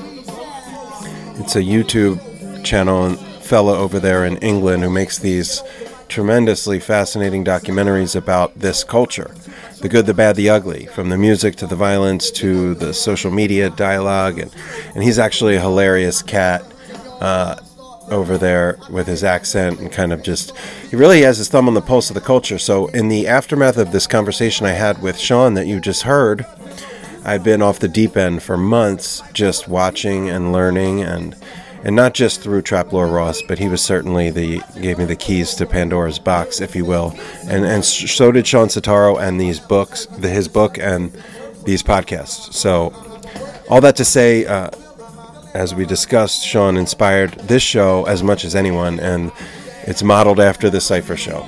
And uh, without him, I'm not sure uh, that I would really know what the hell I'm doing here. So big up yourself, Shawn Setaro. Check out his book. And yo, binge on the old Cipher Show podcast because they're evergreen and it's hip hop history and uh, the parade of luminaries that blessed those pod waves is uh, a deep, deep well. So, yes, indeedy. Next up, hopefully Jay Smooth. If you're out there, Jay Smooth, Ill Doctrine Radio, we love you. I would love to roll out the same red carpet for you, my friend. Now, you're listening to The Roots live from 94. And uh, this is like their earliest tour, if you will. And it's uh, from Montreux in 94. And of course, we talked about the passing of Hub, the international bass pimp Leonardo Del Hubrio. And like I mentioned, uh, you can read my reflections on his passing and the roots and just sort of a personalized eulogy, if you will, for a t- long gone time and place at Philadelphia, Black Lily, Okayplayer. It was uh, therapeutic um, to write that up. And, and another thing I wanted to put on everyone's radar is kind of like my biggest article of the year. It's a lengthy feature of my favorite records from the calendar year. So this year it's 21 albums in 2021. So I reviewed 21 records and then I also included another 21 that I love just about as much, but I'm not going to write 42 album capsules. At least not yet, till somebody's paying me. But uh, that said, I also give you 21 songs, most of which aren't found on the albums. A couple are, but not most are not. And then uh, a handful of DJ sets, mixes, and officially released live albums. So this is a months long process, 100 days. Um, and I put a lot into it. It's kind of like a passion project, a labor of love. I was thinking about maybe doing a podcast of this content, and who knows, maybe I will. But for now, I just wanted to put it on people's radar and tell you that it's out there. It has playlists, both Spotify playlists for the album stuff, SoundCloud playlist for the DJ sets. Um, of course, I made mention of the tragic passing of Charles I when writing about his most recent solo album, Solace. And, you know, for a minute, I know I spoke on some other passings earlier, but I just got to uh, offer a moment of uh, mourning for Charles I, prodigal son of Truckee, California, devastating loss on so many levels. As I wrote in the feature, I remember when I first got hip to Charles back in 2017, barely out of his teens, making waves in the then nascent emotive brand of ethereal psychedelic future bass. And uh, I was living in Nevada City at the time, so nearby Nevada City's notoriously elitist dance floor generals were hype on the young bull, and I took notice early and often. And the first time I heard Versacolor or his Running Through the Forest EP, I made a mental note this kid is going places. So, yeah, rest in beats Charles the First. So tragic. Um, but that's one of the 21 records. Um, few others include Gone Gone Beyond's 2030, which might be my absolute favorite. We've got Nigel Hall's Spiritual and Salt 9 and Ultimate Fantastic, Judith Hill, Neal Francis, Nubia Garcia, Movie Club, Madlib, Rising Appalachia, Nth Power. I could go on. I don't want to spoil it. I would love for people to go check it out. It's the top story on upfullife.com. 21 favorite records of 2021 and more. Um, I do have a link on there if you'd like to donate. If you'd like to somehow support this work, um, you can just drop a few bucks in my Venmo or PayPal. Obviously, the content's free, but notice the site has no ads. So, hey now, you like what I'm putting out there, if you're picking up what I'm putting down, uh, please tip your bartenders. Um, and with that, let's shift into uh, the Vibe Junkie Jam, like we always do about this time. And it's going to be a twofer to represent threefer. So uh, we've got the roots going in the background. Um, we all know, as I spoke earlier, about Greg Tate and, and what he was about um, with regard to black music and hip hop and the annals of the culture. So this whole segment is dedicated to Greg Tate. And really, you know, I think everything that all of us do the Jay Smooths, the Shawn Setaros, myself, Ahmir Questlove Thompson it's all for Greg Tate. Because of Greg Tate and for Greg Tate. So, uh, the Vibe Junkie Jam of the Week will be dedicated to Greg Tate and will include, uh, we'll start with Robbie Shakespeare, Sly and Robbie. As I mentioned earlier, Black Uhuru, early 80s, hands down my favorite reggae music ever created. It is more beyond words. I, I think I called it drugs earlier, but that's a disservice. It's better than drugs.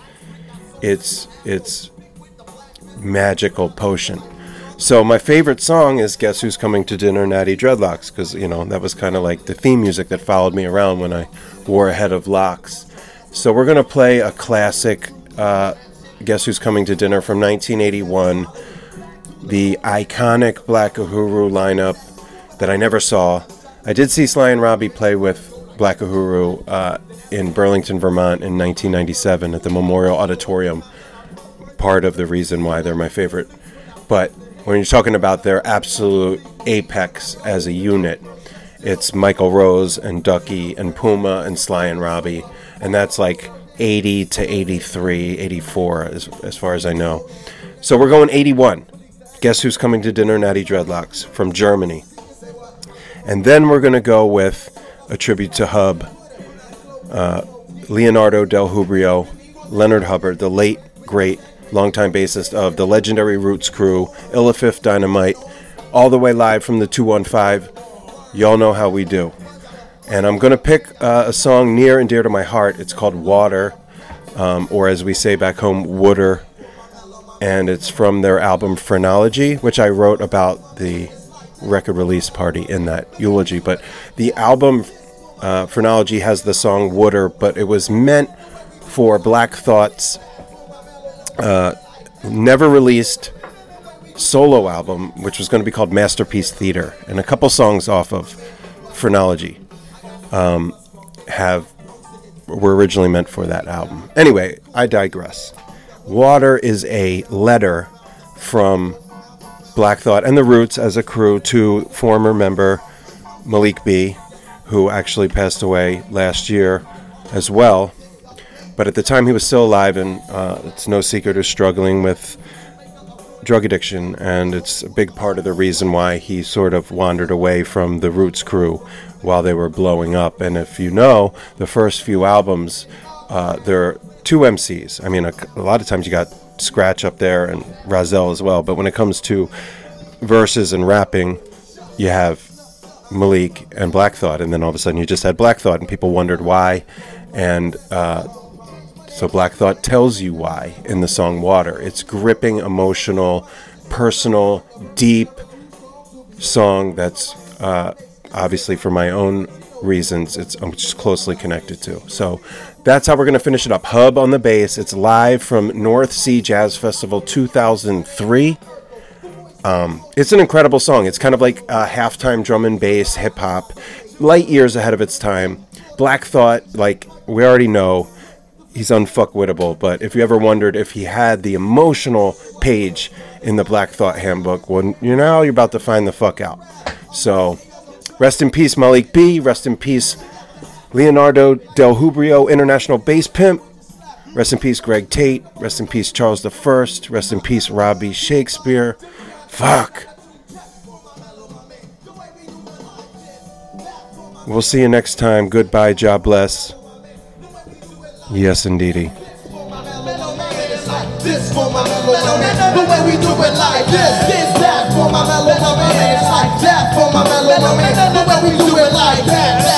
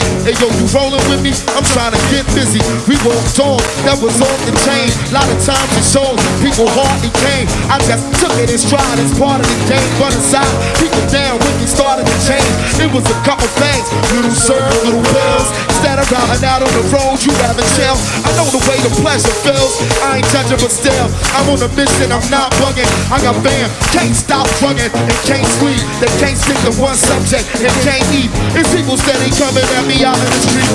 Like, go it up with your beats and get nigga. You need to walk straight, master your high. So you missing out on what's passing you by. I done seen the streets suck a lot of cats dry. Not you and I, you know why? We got to get up, y'all. Over, over, the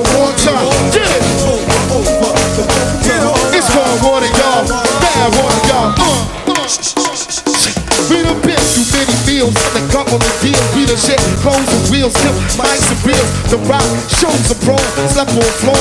Trying to figure what the fuck we getting slept on for. What are we walking with the weapon for? Waiting by the gravity law. You know when if you came up poor. Yeah, picture the bus up north. Mary made her everything out. Laws are made her. I'm far from a hater. And I don't say I love you cause the way I feel is greater. And Miller, you a poet, so you a born creator. It'll probably dawn on you later. It's in your nature. Lyrics on your walls, like they made of paper. You gotta follow it in your talent, take your money, you can fuck around and finally make it. That's real, but check. Ladies and gentlemen, this is something special.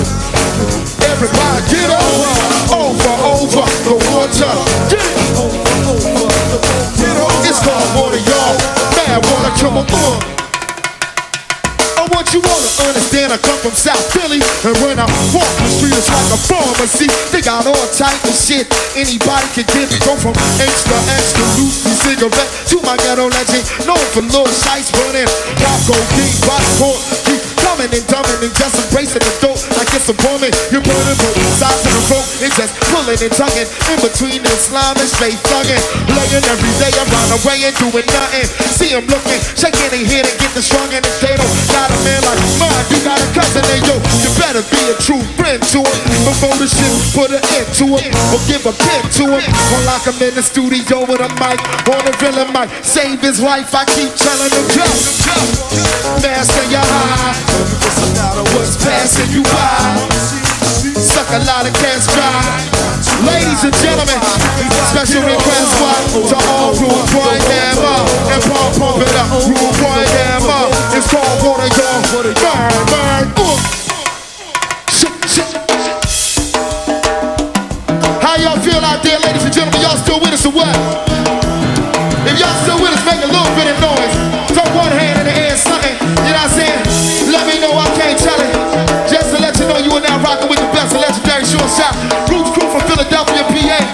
Want y'all put y'all hands together for a few members of my squad.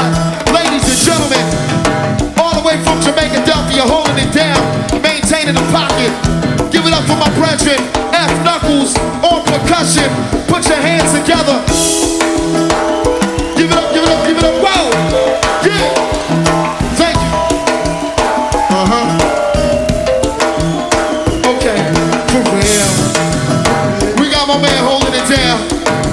Some serious shit all the way from San Francisco, California. I like to call him the Reverend Doctor.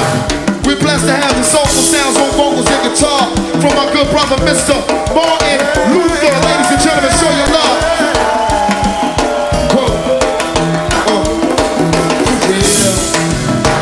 Uh, as I continue on, all the way from the city of Philly, we got my man Dilla, the keyboard killer. Please give a round it down on the keyboards for the legendary Roots crew. You might have heard the legend of one of the baddest drummers on the earth, ladies and gentlemen. We're blessed to have right here with us. Give it up for the mighty Questlove, maintaining the pace on drums. Thank you. And the newest addition to the squad from Flatbush,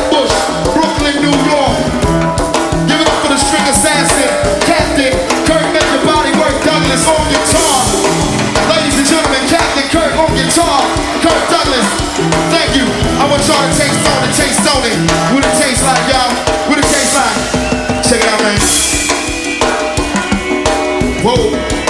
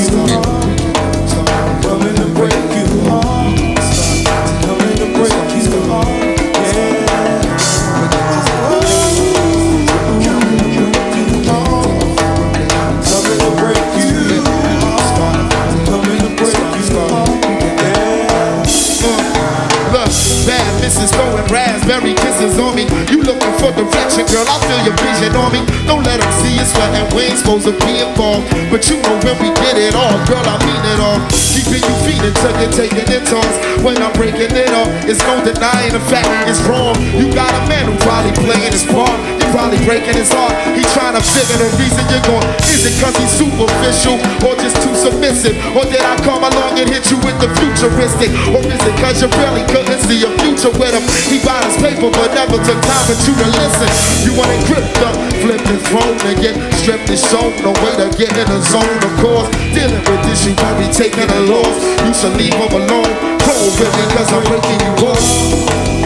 Coming to break you. For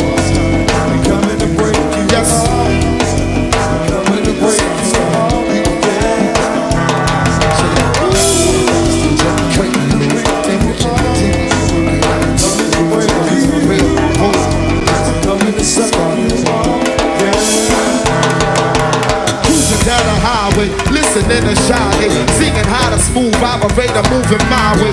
To him beside me, looking like your Friday. Boston pancreas structure, just look at your body. Keep each other thirsty, kisses like Hershey, lips is sealed. We don't need a controversy. I say I'm Italian, say you want it in the worst way. I know you told your man a little something, something, but meanwhile, something nice laying in the eyes, ready for the freakiest things you done in your life. Break it down like we road dogs, pulling the highs, making sounds like the vibe got you reaching your height. Prepare for flight, it's your captain. I'm getting strapped in. It's no denying the strength of this attraction, girl. Dealing with this, you won't be taking a loss. Stop fooling your man. Roll with me because I'm breaking you off.